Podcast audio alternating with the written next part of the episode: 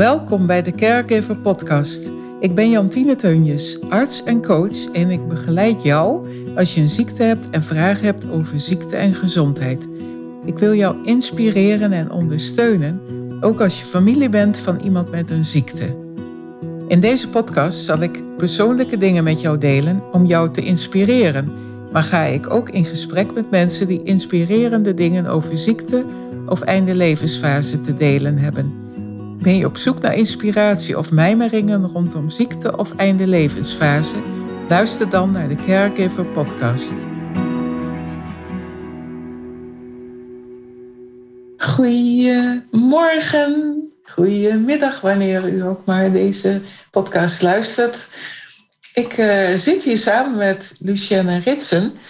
En Lucienne heb ik leren kennen uh, op een vlogdag bij Laura Elsman. Daar uh, gingen we met hele leuke ouderwetse uh, Volkswagenbusjes. Uh, gingen we in het gooi op pad en daar video's maken. En dat was ontzettend leuk.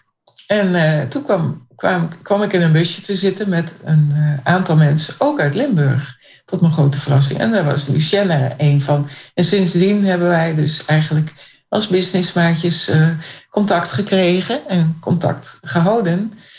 En ja, aangezien mijn uh, podcasts uh, gaan over mantelzorg, uh, sterven, begeleiding daarin en dat soort onderwerpen, en Lucienne daar ook best wel mee te maken heeft, heb ik haar gevraagd of ze in mijn podcast wou deelnemen. En dat, dat heeft ze ja opgezegd. En nu zit ze hier. En Lucienne, vertel me wat als je wilt over jezelf. Wie ben je en wat doe je?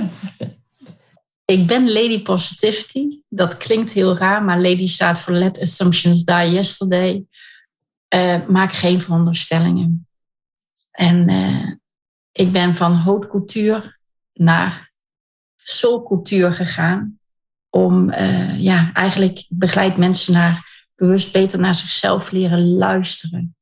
En dat heb ik op een harde manier mogen leren door vallen en op te staan. En ik ben mijn eigen bedrijf gestart uh, acht jaar geleden. En dat heet Ritsen voor een beter perspectief. En één tip ga ik gewoon meegeven. Energie ligt niet. En als ik daar eerder naar geluisterd had, had ik eerder op een rem getrokken, eerder uh, andere keuzes gemaakt. En uh, dus ik luister nu beter naar mijn hart, mijn lichaam en mijn energie. En daar begeleid ik andere mensen ook mee. Prachtig. Ja, ik weet het, Lucienne. De luisteraar natuurlijk niet iedereen, maar ja, heel mooi. Ja, ik, uh, ja de reden voor dit uh, gesprek is onder andere dus ook het stuk mantelzorg. Ik ben gewoon heel erg benieuwd wat de laatste jaren en ook op dit moment nog mantelzorg geven voor jou betekent. En wat dat voor jou uh, naast al je activiteiten ook voor plek innam en neemt. Um, ik ben wel online onderneemster, maar ik heb er ook nog een baan bij omdat ik mijn kinderen mag onderhouden. En ondernemen is toch uh, niet altijd, uh, weet je of je inkomen hebt of niet. En ik ben een stier, dus ik wil wel zekerheid hebben. De tranen staan mij nu na dan het ja, lachen eigenlijk. Waarom? Omdat het raakt mij heel erg wat je zegt en vraagt aan me. Ik heb mijn vader uh, ja, ben ik mantelzorger voor geweest. Maar ik ben ook acht jaar geleden uit het familiebedrijf gestapt. Mm Dat ik samen met mijn vader runde. En we zijn twee handen op één buik altijd geweest. Maar op een of andere manier kon hij niet loslaten wat zijn kindje was, zijn zaak. Die ik al min of meer voor 85% was die al van mij. Ja, en toen ben ik uitgestapt. En een jaar later dacht ik, ja, weet je, ik ben van leven in harmonie.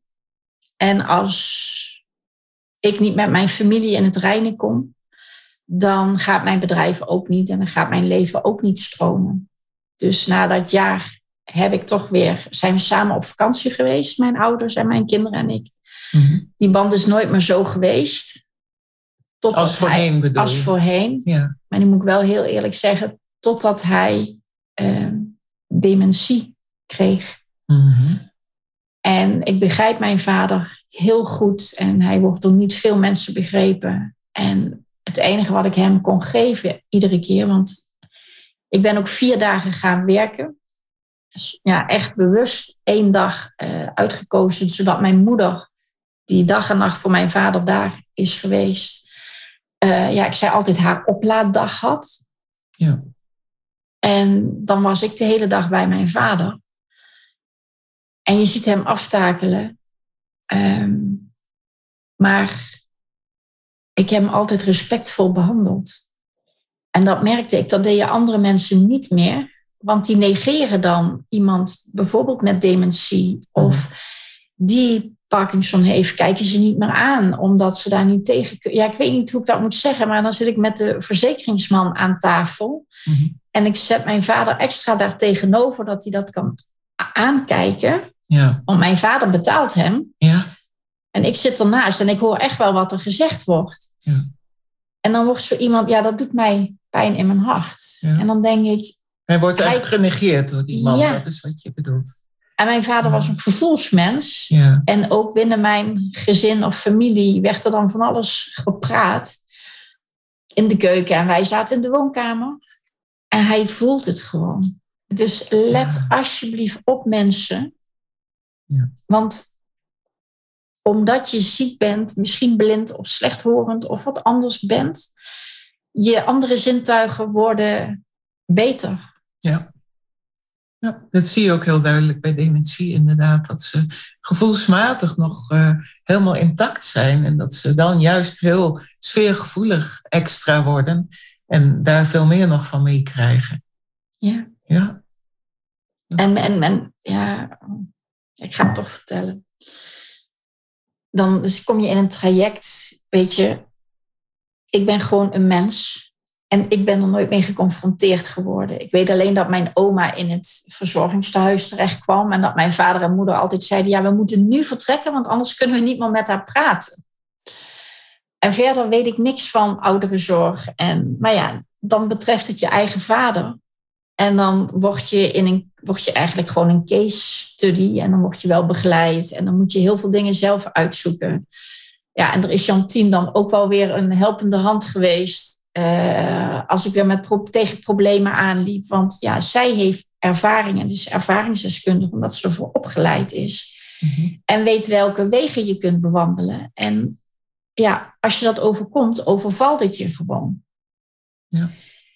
En dat geldt voor heel veel mensen, uiteraard. Hè? Niet alleen jij. Nee, maar ja, maar, het is vreselijk moeilijk. Ja. ja, en dan word je, weet je wel, dan is het een normale zaak dat ze dan naar dagverblijf gaan. Maar mijn vader is een Einzelganger en die wilde dus niet naar dagverblijven. Dus die met mijn moeder en zo iemand van een begeleiding iets uh, naar een dagopvang geweest. Mijn moeder vond het prachtig.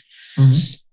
En ik weet niet wat er gebeurd is, maar achteraf weet ik wel. Want er is iets gebeurd wat hem triggerde uit zijn jeugd. Mm. En toen wilde ik het de week daarna nog proberen. Ik zeg, we gaan gewoon een kopje koffie drinken. En ja, die mensen kunnen zich ook heel moeilijk uiten. Mm. Maar hij was echt boos. En het was bijna zo'n stier die... Ja, hij werd helemaal verkrampt. Hij balde zijn vuisten. Want ik kijk dan naar lichaamstaal. Mm. En ja, de, de stoom kwam bijna uit zijn neus en zijn oren. En toen Mhm. zei ik, nou, dan doen we het niet. Mhm. En toen zag je hem echt Oh, ontspannen. ja, ja, En toen dacht ik, ja, dit ga ik die man niet aandoen. nee. Maar was het een beetje hanteerbaar ook nog wel in die thuissituatie voor je moeder en zo? Nou, voor mijn moeder is het heel zwaar geweest. Maar mijn moeder is eh, echt zo'n drillvrouw. Sorry, het is... Mhm. Ja. Mijn moeder en ik hebben... Ik, mijn vader en ik hebben een hele goede band. Mhm. En mijn, moeder, mijn vader moest alles. En van de ene kant is dat heel goed, want hij bleef bewegen. Mijn ouders woonden boven de zaak, dus Ja. hij moest trappen lopen. Ehm, dus hij had wel beweging. Ik had ook een, zo'n fietsje in de zwangerschap, had ik ehm, ja, last van dikke weet ik wat. En dan had je zo'n fietsje wat je in de stoel kon fietsen. Ja. Nou, dat heb ik mijn vader dan ook eh, daar neergebracht. Ja. En dan, weet je, als het dan sneeuwde of eh, regende, dan had hij toch zijn beweging. Mhm. En hij ja, had zijn heldere momenten. Maar mijn kinderen, eh, mijn moeder en ik zijn eigenlijk altijd wel bij hem geweest. Dus hij heeft zijn, zijn safety net heeft hij altijd ja, waar hij op kon leunen en steunen. Ja. En dat is denk ik onze redding geweest. Want wij horen nu ook andere verhalen. En dan denk ik, ja. Kijk, ik woon tegenwoordig bij ze in de buurt. Ja. En dat scheelt ook heel veel. Ja. ja. Het heeft het je ook veel tijd zo gekost, eh, veel investering om zo aanspreekpunt of mantelzorger voor je vader te zijn. Ik dacht van niet. Mm. Omdat ik heel. Ik ga even wat zeggen. Jantien woont bij, zit nu naast mij, bij mij thuis. Het is gewoon één grote puinhoop. En mijn vader is negen maanden geleden gestorven. Ehm, en ik merk nu, ik ben heel loyaal. Ik neem van heel veel verantwoordelijkheid van anderen over. Omdat ik vaak over mijn grenzen ga. En ik ben duidelijk dus over mijn grenzen gegaan. Omdat ik mijzelf heb weggecijferd. Om voor mijn vader en moeder te zorgen. Ja. En daardoor heeft alles bij mij, ja, heb ik opgestapeld en weggeduwd. Letterlijk en figuurlijk. Letterlijk en figuurlijk. En nu dat het weer wat rustiger is aan het worden, dat de dingen afgehandeld zijn. Want daar kwamen ook, ja, hij is inmiddels gestorven. Ik moest de zaak verkopen. Daar woonden mijn ouders boven, dus ik moest nieuw onderkomen voor mijn moeder. Het zijn ook dingen die er allemaal Ja. bij komen naast werk en kinderen en eh, ja, mijn eigen werk, mijn eigen bedrijf. Ja, dat was heftig. Best veel om eh, in de lucht te houden qua ballen. Hè, toch? Klinkt heel heftig in elk geval. klinkt heel heftig. En van de andere kant, ik heb het allemaal met liefde gedaan. En dan denk ik, dan is het ook niet zo moeilijk. Nee. Maar als je het moet doen, en het ging alleen maar voor mij om de warmteuitwisseling, de, de, de, de liefde, hem tot op de laatste dag eh, aanraken. Ook zo'n gekke dingen. Mhm. gewoon een hand vasthouden. Ja, je, je- Jantien weet dat ik yin jutsu doe. Mhm. Eh, ik noem het ontspanning binnen handbereik. Mhm. Eh, ik ben niet medisch onderlegd, maar ik gebruik het om stress te verminderen en angsten en zorgen los te laten. Dus dat heb ik ook heel vaak bij mijn vader gedaan. Ja, Om ook rustiger te worden. mooi. Ja, En, en iemand anders zet gewoon, ja, mijn vader houdt van Glenn Miller, ik ook. En dat zet ik altijd op. En mijn moeder kwam dan terug. En die had een ontspannen dag gehad. En dan werd ze knettergek van die jazzy-achtige muziek. Want zij houdt meer van klassiek. oh, ja. En dan denk ik, ja, weet je. Dus ga voor jezelf na waar mensen vreugde of herinneringen uithalen. Het kan ook zijn dat je een boek gaat voorlezen of naar het museum gaat. Ja, ik, Mhm. ik ben wel allemaal heel praktisch. ja. heerlijk toch? Ja. Ja. ja. Ja, en ook wel met een wandelen heb je volgens mij ook al gedaan. Ja, Ja. ja, ja dat was heel, ja, heel leuk eigenlijk, want ze woonde in de stad. Dus dan gingen we altijd boodschappen doen. En dat was dan ook de truc van mijn moeder: van ja, ik moet een pakje boter halen of een zak melk. En dan had hij weer zo'n rondje. En dan kwam die, ja, ze waren gewoon bekend in het straatbeeld. Ja, ja. En omdat mijn vader altijd grapjes maakte. En ja, mensen zijn ze pas heel laat achtergekomen, dementie. Want eigenlijk door die sluimerende ziekte ben ik ook uit het bedrijf gestapt. Als ik de film terugdraai. Ja, ja, ja. Dus het speelde toen al waarschijnlijk, bedoel je? Waars- waarschijnlijk wel, Ja. want hij zei dan ik ben even weg. En bleef hij gewoon drie uur weg. Oh ja. En dan had ik iets gedaan waar hij mee bezig was. En dan zei hij, maar daar ben ik mee bezig. En dan denk ik, ja, maar je bent drie uur weg geweest. Dat kan ik zo niet laten liggen. Nee, ja.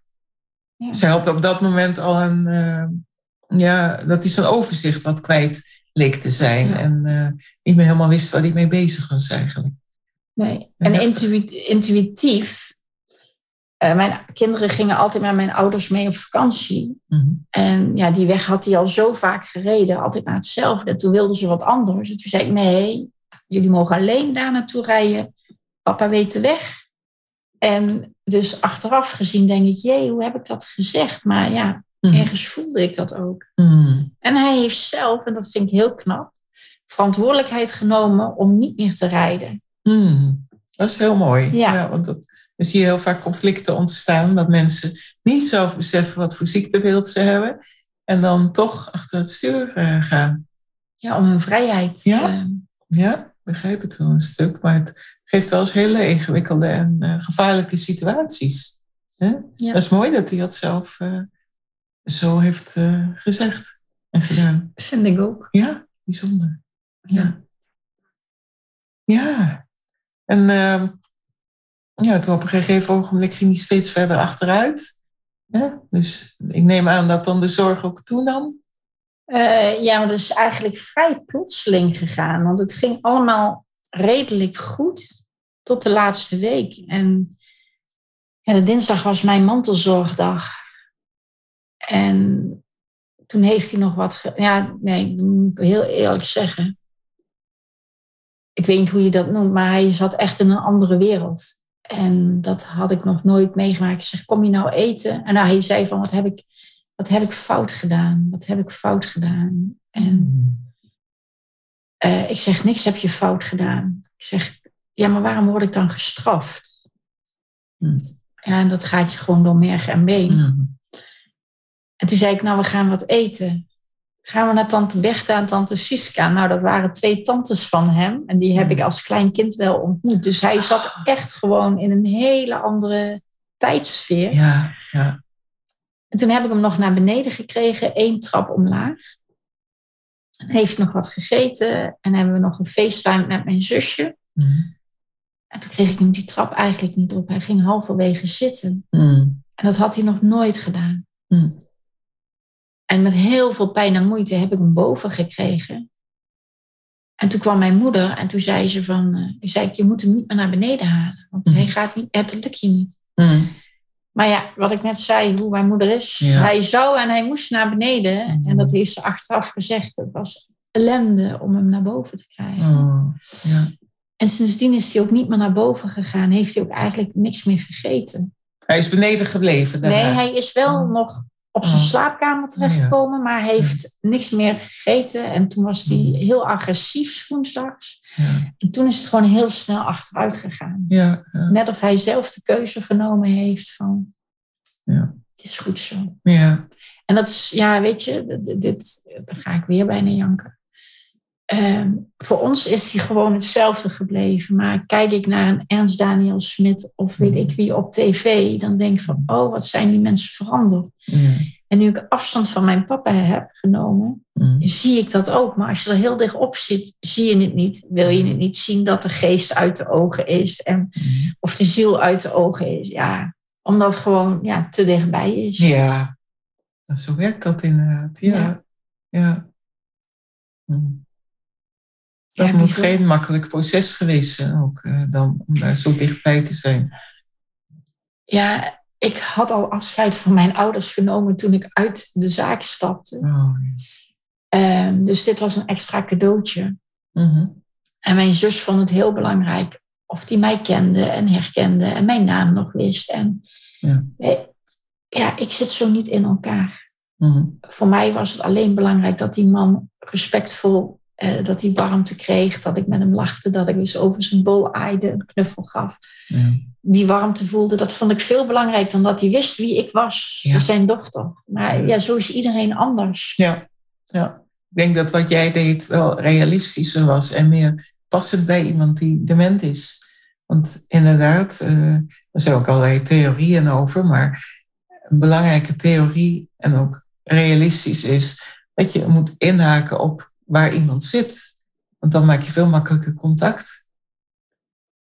Ja, maar ja, wij hebben er eigenlijk, we hebben hem meenemen wandelen. En dan, Ja. dan kwam er weer een, ja, mijn vader is een natuurmens, dus dan zat hij bij mij in de tuin. We probeerden ook voor mijn moeder dat ze dan, ja, dat komt er dan ook nog bij. Dan had ik een vrije zondag, één keer in de twee weken. En dan nodigde ik ze toch bij mij thuis uit, Mm. omdat mijn moeder dan ook weer even in een andere omgeving zat. Maar ik rijd tien minuten naar mijn moeder. En dat ritje met mijn vader was het ook vijftien keer vragen. Waar gaan we nu naartoe? Waar Ja. zijn we nu? Waar Ja. gaan we nu naartoe? Ja, dat, is voor mijn moeder natuurlijk ook niet leuk, want die wordt daar. Ja, als je dat 24 uur, eh, zes dagen in de week hoort, word je best wel knettergek. Ja, ja. Maar voor mijn vader van de andere kant, het besef op heldere momenten van ik ben een last. ik kan er beter niet meer zijn. Mm. Dat uitsprekende, dat doet ook, raakt ook.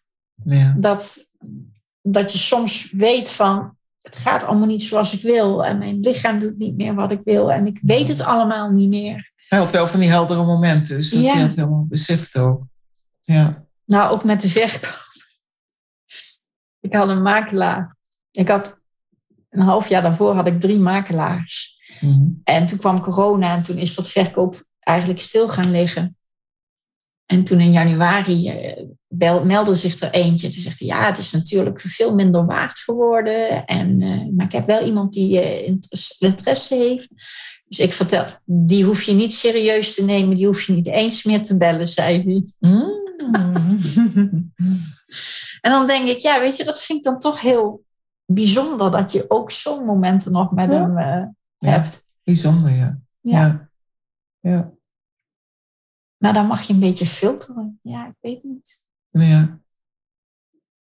Maar toen hij eenmaal dan zo snel, ja, toch in een week tijd ongeveer overleed, heb je dat ook als eh, ja, een, hoe moet ik het zeggen, een prettig proces gezien? Of, of zwaar? Of juist, eh, ja, hoe heb je dat gezien?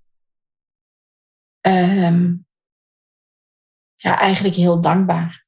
Hm. Heel dankbaar. Ik heb net gezegd, woensdags eh, heeft hij volgens mij besloten om niet meer te eten. Donderdag was dramatisch. Eh, hebben mijn kinderen, ja, ik ga nu wel heel persoonlijk zijn en mijn kinderen zullen wel boos worden, maar ja, op een gegeven moment naar het toilet gaan, dat was ook alweer te ver Hm. lopen. Dus dan komt er een fles, je gaat allemaal hulpmiddelen doen. Nou ja, en het is gewoon een grote man. Hm. En voor mijn moeder is dat ook, ja, is ze ook niet voor opgeleid. Hè? Weet je, als je in de gezondheidszorg, dan heb je technieken en, en Hm. je gebruikt je hele kracht.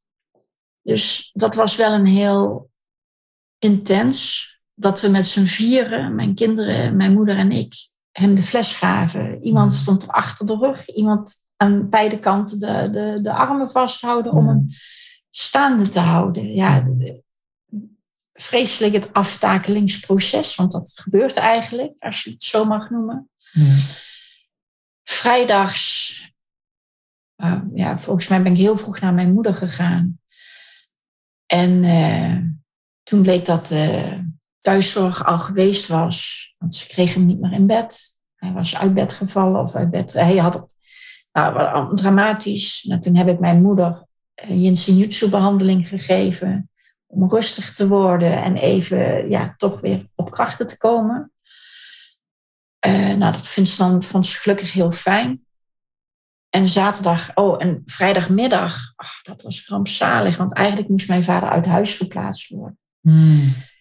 Uh, maar hij had nog niet zo'n intakegesprek gehad. Maar ah, mijn moeder was. Ben toen mee bezig, dat kan ik me herinneren. Ja. En mijn moeder was echt overspannen, het randje van overspannen. Ze, en toen heeft een huisarts heeft alles in werking gesteld. Maar ja, ze had een been moeten breken, corona hebben of een, een arm gebroken. Dan hadden ze mijn vader opgenomen, maar nu niet. Hmm.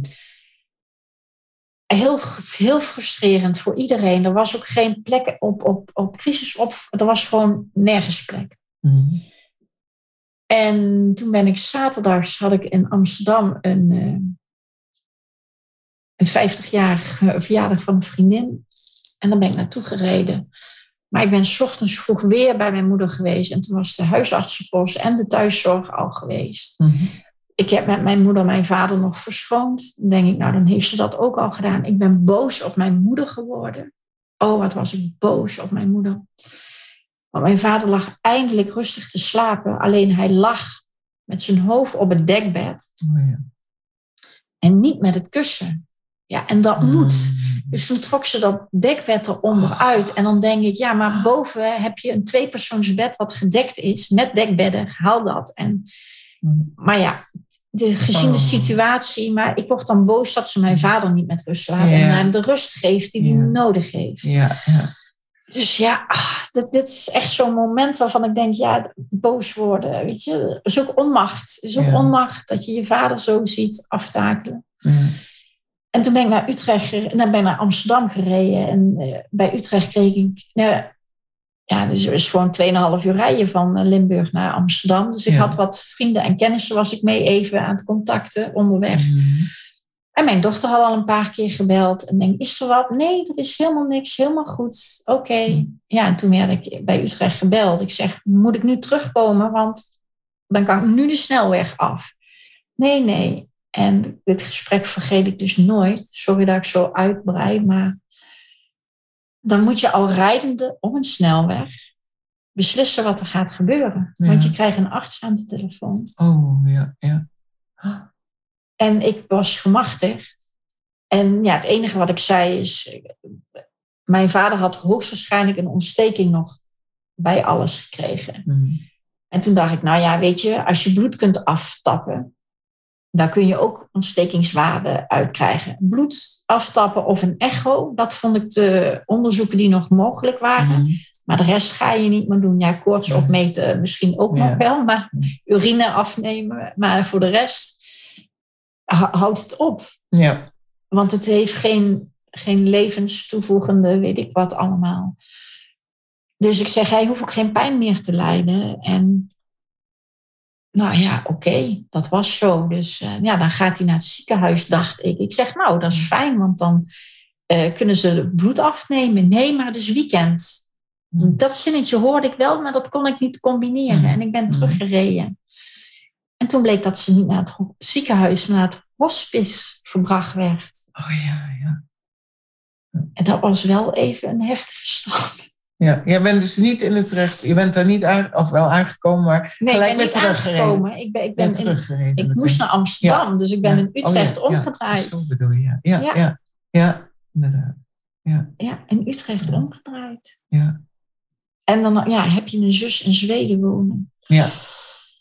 En die is de dag daarna gelukkig gekomen. En ik denk dat mijn vader daar ook op gewacht heeft. ja. Ja. En toen is het heel snel gegaan. Ja. Ja, Ja, we waren allemaal aan het... eh, mijn dochter en ik waren aan het regelen. Nou, wie gaat er waken? Mhm. En iedereen is naar huis gegaan. En ik zeg, nou, ik blijf hier. Nee, zegt mijn dochter, jij moet ook naar huis. Want we moeten gewoon nu even tot rust komen. Ik ben wel wat langer gebleven om hem nog eh, te harmoniseren. Mhm. Ik weet dat ik ook een handeling heb om die overgang makkelijker te maken. Maar dat heb ik expres niet gedaan. Omdat ik Mhm. vind dat iedereen daar vrije keuze in heeft. En hij het mij niet gevraagd heeft. Mhm. Ja, Ehm, en toen was ik thuis. En het stortregende, daar werd ik wakker van. En mijn moeder, twee, een dorp verderop ook. Mhm. En vijf minuten later kreeg ik een bericht dat hij gestorven was. ja. En ben je, ja, klinkt raar, maar heb je vrede mee dat je niet bij was uiteindelijk? Want je had zelf het gevoel, ik wil erbij blijven. Ik wilde er bij blijven. Ja, Maar ik weet dat hij het ook heel moeilijk gevonden had. ja, En ik loop de kamer binnen en ja, wat ik al zeg, ik kijk naar lichaamstaal. Ik observeer al heel mijn leven mensen. Mhm. Ehm, en zijn hand is open. En dat gaf mij zo'n geruststelling dat hij zonder vechten gewoon heel in de flow eigenlijk is weggegaan. Mhm. En dat hebben ze ook bevestigd. ja, Eh, ja, daar kun je alleen maar dankbaar voor zijn dat iemand geen angst heeft en gewoon echt het leven losgelaten heeft. ja, ja. Dat is heel mooi. Ja, Ik dacht dat ik eh, tissues neergelegd had als servetjes, maar nu snap ik waarom ik ze gepakt heb. ja. Oh. ja, Maar kun je het ook zo zien, dat klinkt raar nu, maar dat het ook misschien zijn keuze is geweest om alleen te gaan. oh ja, maar dat, dat weet ik en dat hoor Ja. ik ook heel vaak. Dat, Ja, ja, ja, om een drama te vermijden, gewoon weg. Ehm, en, en hierop aanhakende, weet ik, heb ik ooit gehoord van iemand. Kijk, het is altijd vervelend om iemand los te laten, in wat voor een relatie ook. Zakelijk, privé, liefdesrelatie, ouderlijke relaties. Het hoort bij het leven. Mhm. En het leven verandert. En ik hoorde van een, een, een zuster van ja, en dan zitten ze eh, aan het ziekenbed. En dan ja, maar je moet blijven leven. En eh, denk ook aan ons. En eh, Mhm. Terwijl ons komt maar één keer in de week als je geluk hebt. Mhm. De meeste komen één keer in de maand en één keer in de drie maanden langs, omdat we allemaal een heel druk leven hebben. Dus gun die mensen ook hun vrije wil en ga geen schuldgevoelens. Nee. eh, want dat gebeurt blijkbaar Ja. ook. Je hebt ook heel vaak, jij geeft niet dit voorbeeld, maar je hebt ook heel vaak dat mensen even weg zelf zich aan het verzorgen zijn of, of even naar de wc of douchen of zoiets. En dat dan eh, net die persoon overlijdt. En dat heeft heel vaak, ik wil nog niet zeggen dat het altijd zo is, maar het kan ermee te maken hebben dat mensen het fijn vinden om alleen te gaan en misschien het ook niet willen.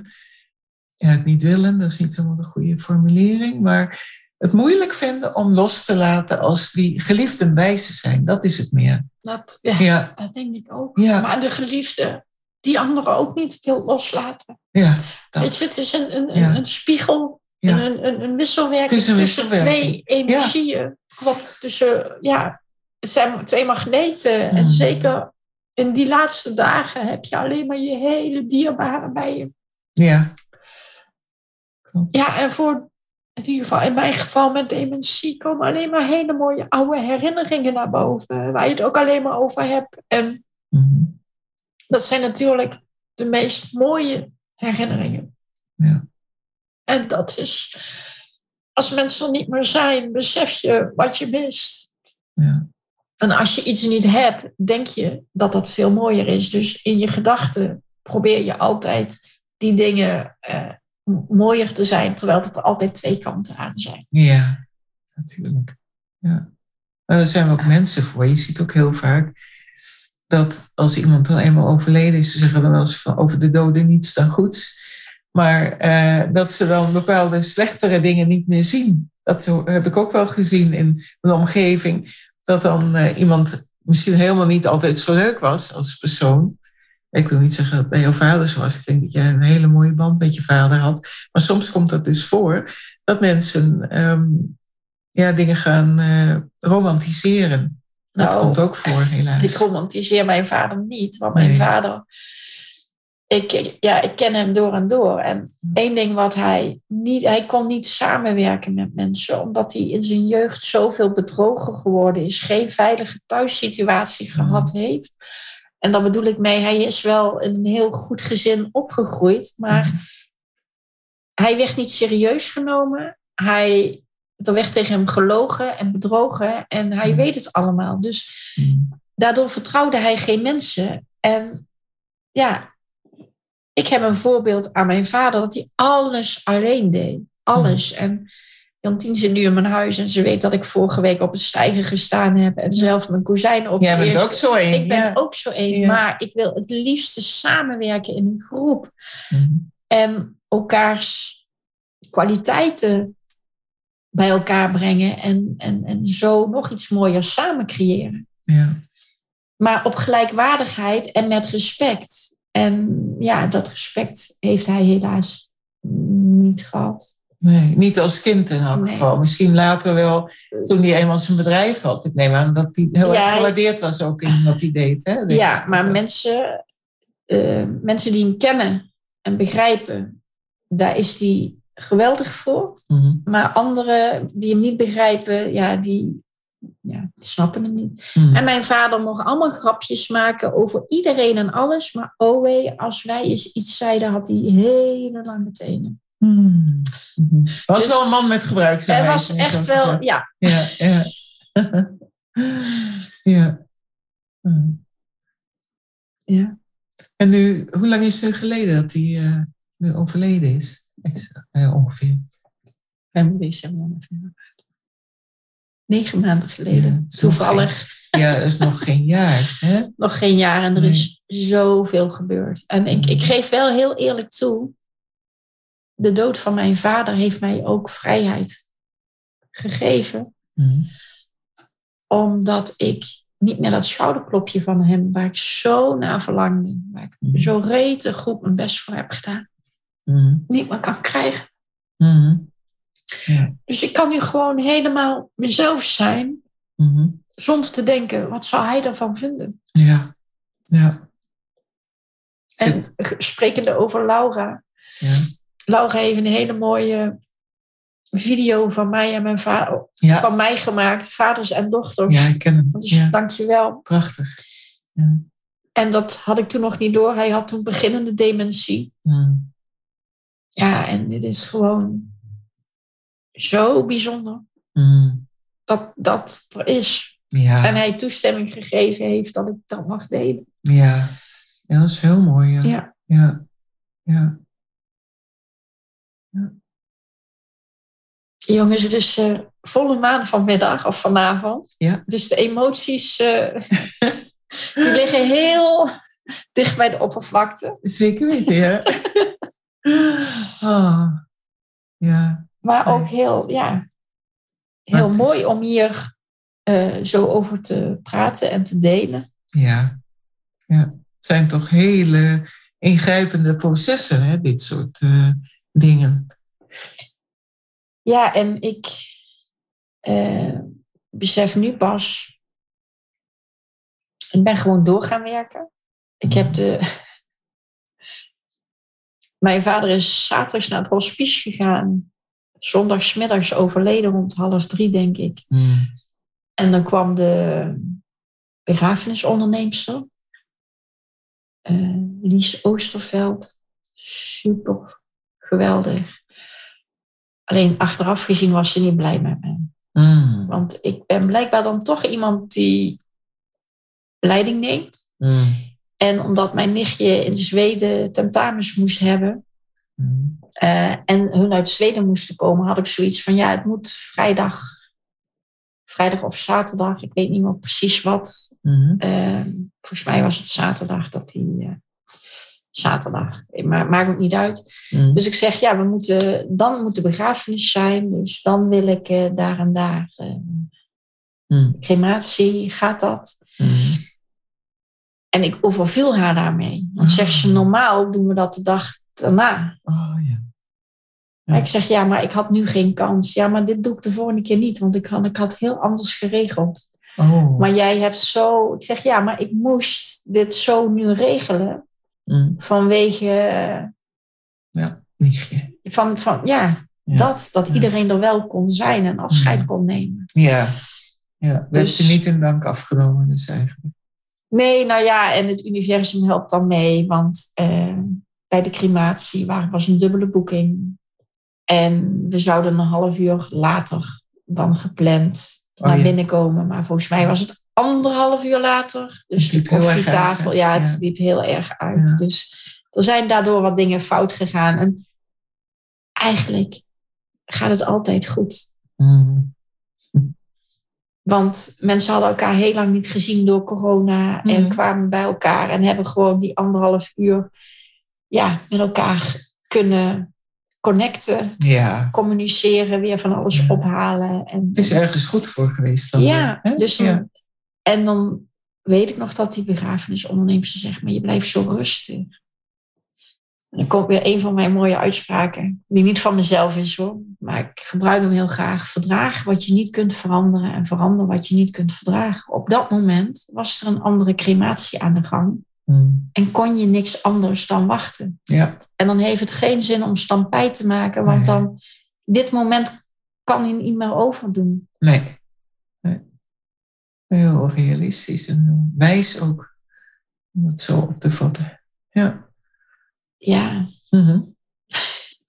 dat weet ik niet, maar En nu, ja, je had het natuurlijk toch ongemerkt, ging daar tijd in zitten, hè, dat je vader eh, toch veel energie vroeg. Nu met je moeder, eh, is dat nu anders? Nu, eh, ze is verhuisd inmiddels hè, en eh, heeft een nieuwe woning, eh, de boel is verkocht. En nou ja, je zou denken, er is meer rust gekomen. Is dat ook daadwerkelijk? Ehm, wat mantelzorg aangaat, min of meer wel. Ehm geluk is dat mijn moeder een heel fijn huisje heeft, eh, waar ze zich heel fijn voelt. Mijn kinderen zorgen, zijn nu eigenlijk mantelzorger meer voor haar. Ik doe de financiële zaken nog Mhm. en eh, de afwikkelingen. En daar loop ik een beetje achter en dat moet ik doen. Maar ja, ik denk, het is nu ook tijd voor mij om ook even tot rust te komen en mijn huis op te schonen, al mijn stapeltjes weg te werken. Mhm. Ehm, maar dan ga ik toch, zoals zondag, met mijn moeder wandelen. En dan denk ik, ja, dat heb ik gedaan. Maar onze energie matcht niet. Dus Mhm. Ja, dan val ik daarna als een plumpudding in elkaar. En denk ik, ja, dan moet ik weer even wat anders doen. Ja, En dat is wat ik bedoel met energie ligt niet. ja, Ehm, dus ik ga al niet meer hele dagen naar haar toe. nee. En dan, dan is het gewoon een uurtje. Ja, En het wordt ook steeds minder. En heel Mhm. eerlijk, zij is aan het opbloeien. Maar zij heeft gewoon drie tot vier jaar dag en nacht voor hem ja. gezorgd. Dus haar leven was ook niks meer. En daarom ben ik heel dankbaar dat ik nu weer zie dat ze in het leven weer terugstapt. Wat mooi. Ja. Ja. heel fijn voor haar. Ja. Ja. ja. Dan kun je ook zien wat dat doet. Hè? Dat, eh, hoeveel dat van je vraagt als je zo eh, een partner hebt die eh, dementerend is of een andere ziekte heeft. Ja, de, de- de- alle ziekten Ja. waardoor je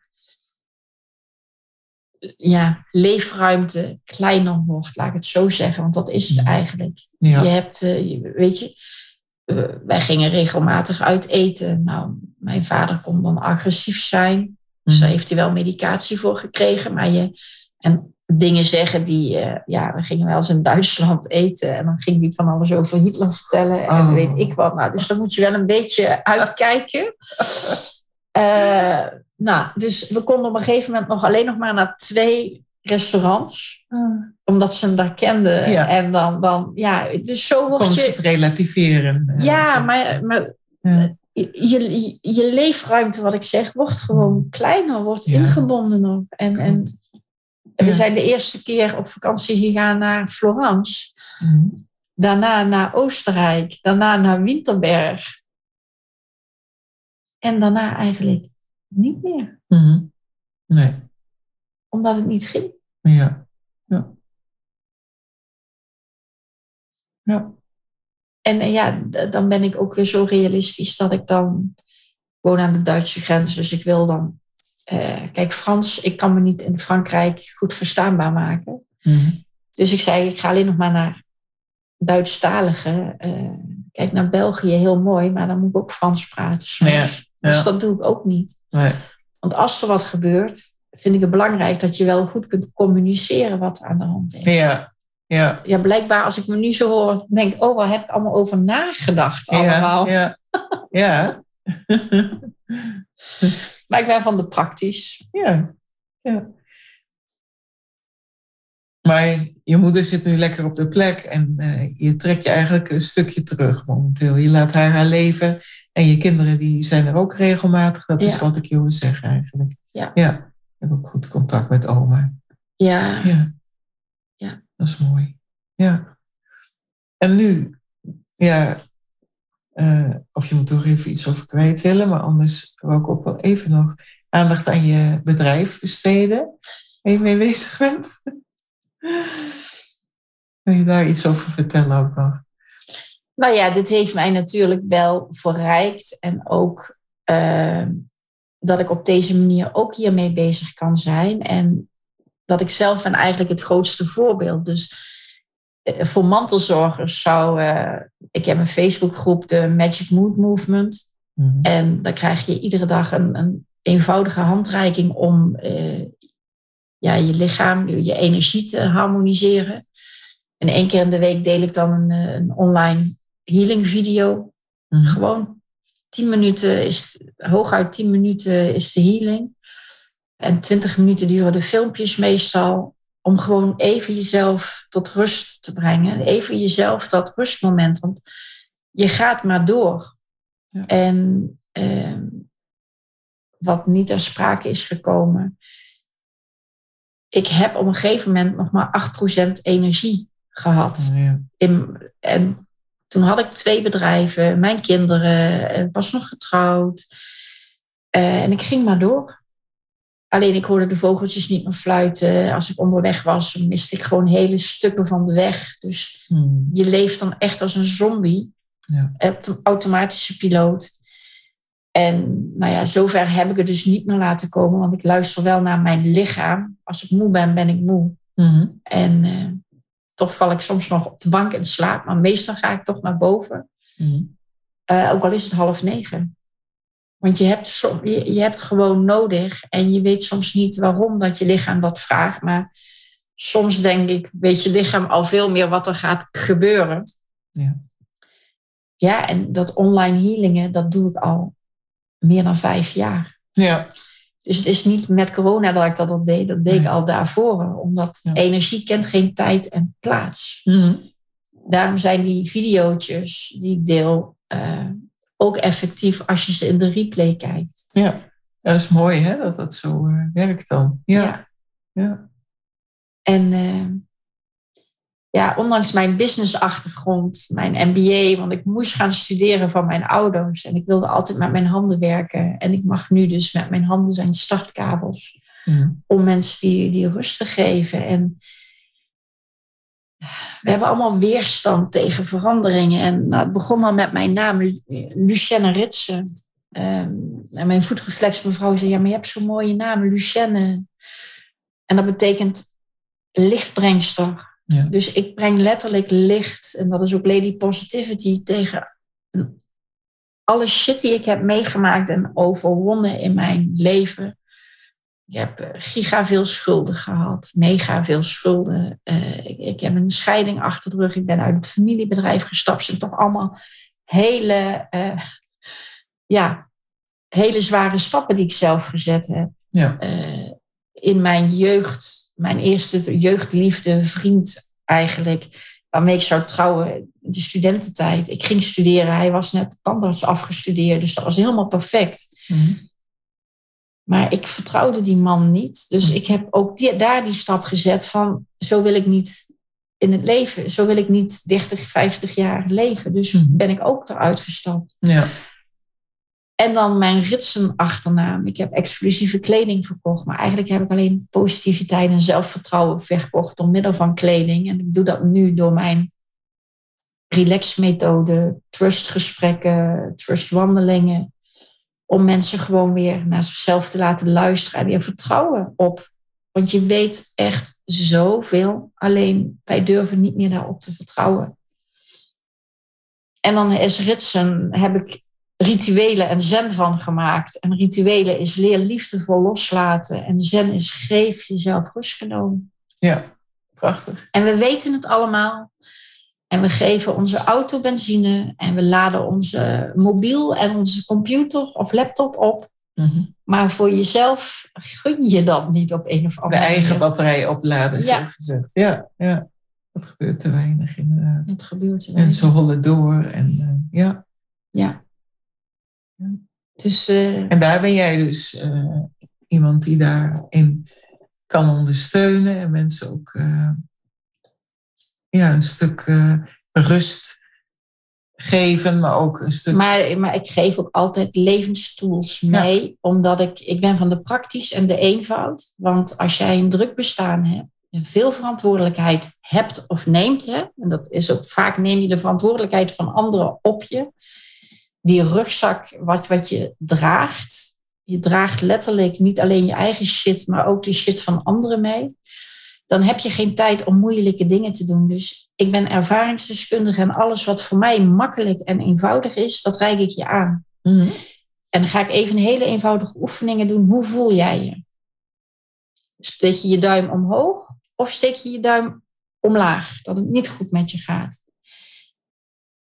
In het ergste, in het, je kunt altijd je duim vasthouden. Kun je niet slapen? Hou die duim vast. Ga zo eens slapen. Probeer dat eens te doen, want het geeft rust in je hoofd. Mhm. Het laat je zorgen verminderen. En dit weten we al heel lang. Dit is 2000 jaar oude techniek. En als kind niet veilig voelt, onrust voelt of ervaart, stopt hij de duim in de mond. Ja, de kracht van eenvoud. Mhm. Ja. Misschien wil je zeggen hoe mensen jou kunnen vinden. Dat is al een hele mooie. Hè? hoe je en wat je ervoor kunt op, betekenen. Op Facebook, Instagram, LinkedIn. Ik ga de links eronder zetten. Oh, dus, ja. Uh, het is Nederlands en Engelstalig. Ja. Ik, uh, ik deel heel graag.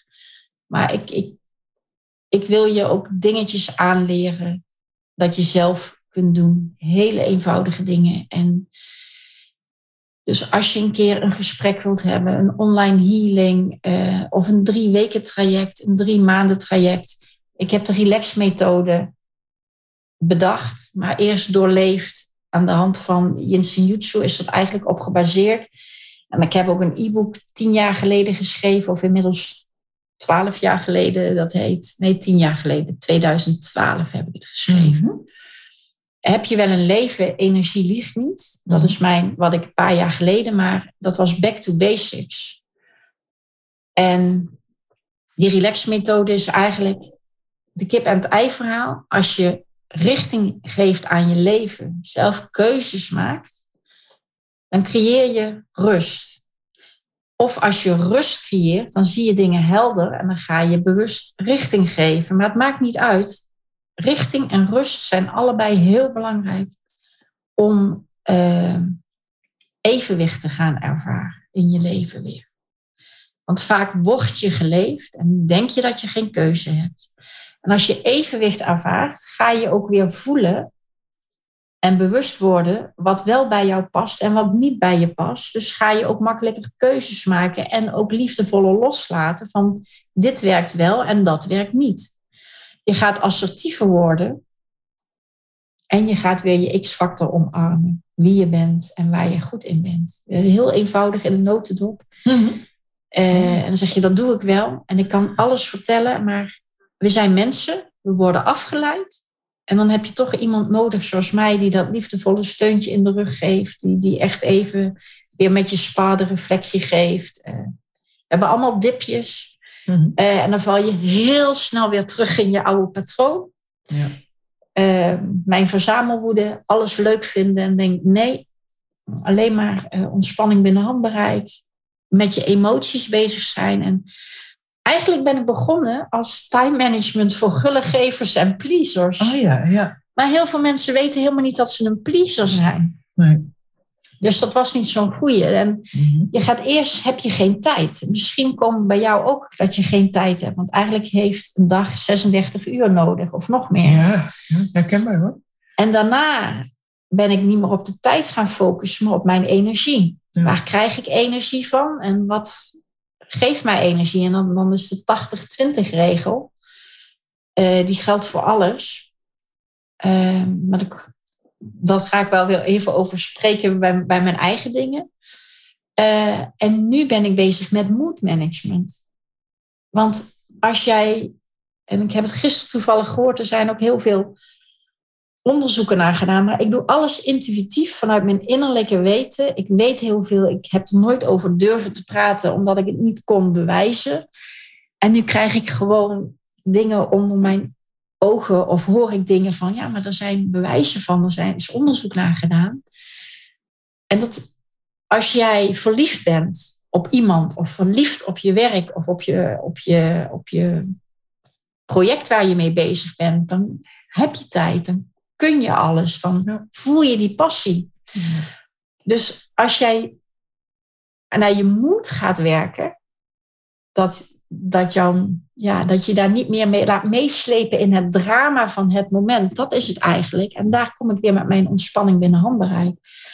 Je kunt mij ook gewoon een mailtje sturen naar eendosisliefde.gmail.com.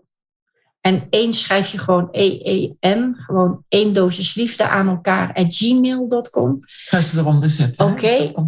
En dan stuur ik je met één dosis liefde de Magic Mood Memo. Omdat dat vijf eenvoudige tips zijn om verdriet, woede, moeite te doen. Dus dat jij ja, eigenlijk uh, jezelf niet goed genoeg vindt. Uh, zorgen, angst, dat je die al kunt loslaten. Dus ja, eigenlijk het waar ik iedereen meteen mee kan helpen. Mooi. Ja. Die kwam meteen binnen. Dus ja. nou, dan ja. sluit het zo mooi af. Ja, helemaal prima. Ja, ik, ik dank je hartelijk voor dit uh, hele fijne en ontzettend openhartige gesprek. Want het uh, zijn dingen uh, ja, die je aangrijpen. En dat is duidelijk merkbaar. En die ook resoneren. Ik heb uiteraard zelf ook mijn dingen daarin meegemaakt. Dus dat doet wel wat. En ja, ik wil je heel hartelijk bedanken. En het gaat je goed en we houden contact uiteraard. Sowieso. Ik wil jou ook heel hartelijk bedanken dat je mij hebt uitgenodigd. Mm -hmm. En dat ik dit voor allemaal heb mogen ervaren. Ik, ja, weet je, heb ik toch weer een laagje dieper verwerkt. Zo mm. zie ik het dan weer. Mooi. ik heb hier weer zitten te ja. huilen. De tranen hebben rijkelijk gevoeld, maar dat is ook ja, loslaten. Dus zeker. ook daar mijn dank is heel groot. Ja, heel graag gedaan hoor. Ja. Wederzijds, ja. Hierbij zijn we aan het einde gekomen van deze aflevering van de Caregiver podcast. Ik wil jou bedanken voor je aandacht. Ik hoop dat je met plezier hebt geluisterd. Als je het fijn vond om te luisteren of deze aflevering inspirerend vond, zou ik het heel erg op prijs stellen als je dan een review achterlaat op iTunes of de Apple Podcast app. Zo wordt de podcast door andere mensen nog beter gevonden. Deel de podcast in je netwerk of stuur hem door naar iemand die dit mogelijk interessant vindt. Verder wil ik jou naar mijn gratis Facebookgroep verwijzen, waarin ik jou nog meer kan inspireren. Over twee weken is er weer een nieuwe aflevering.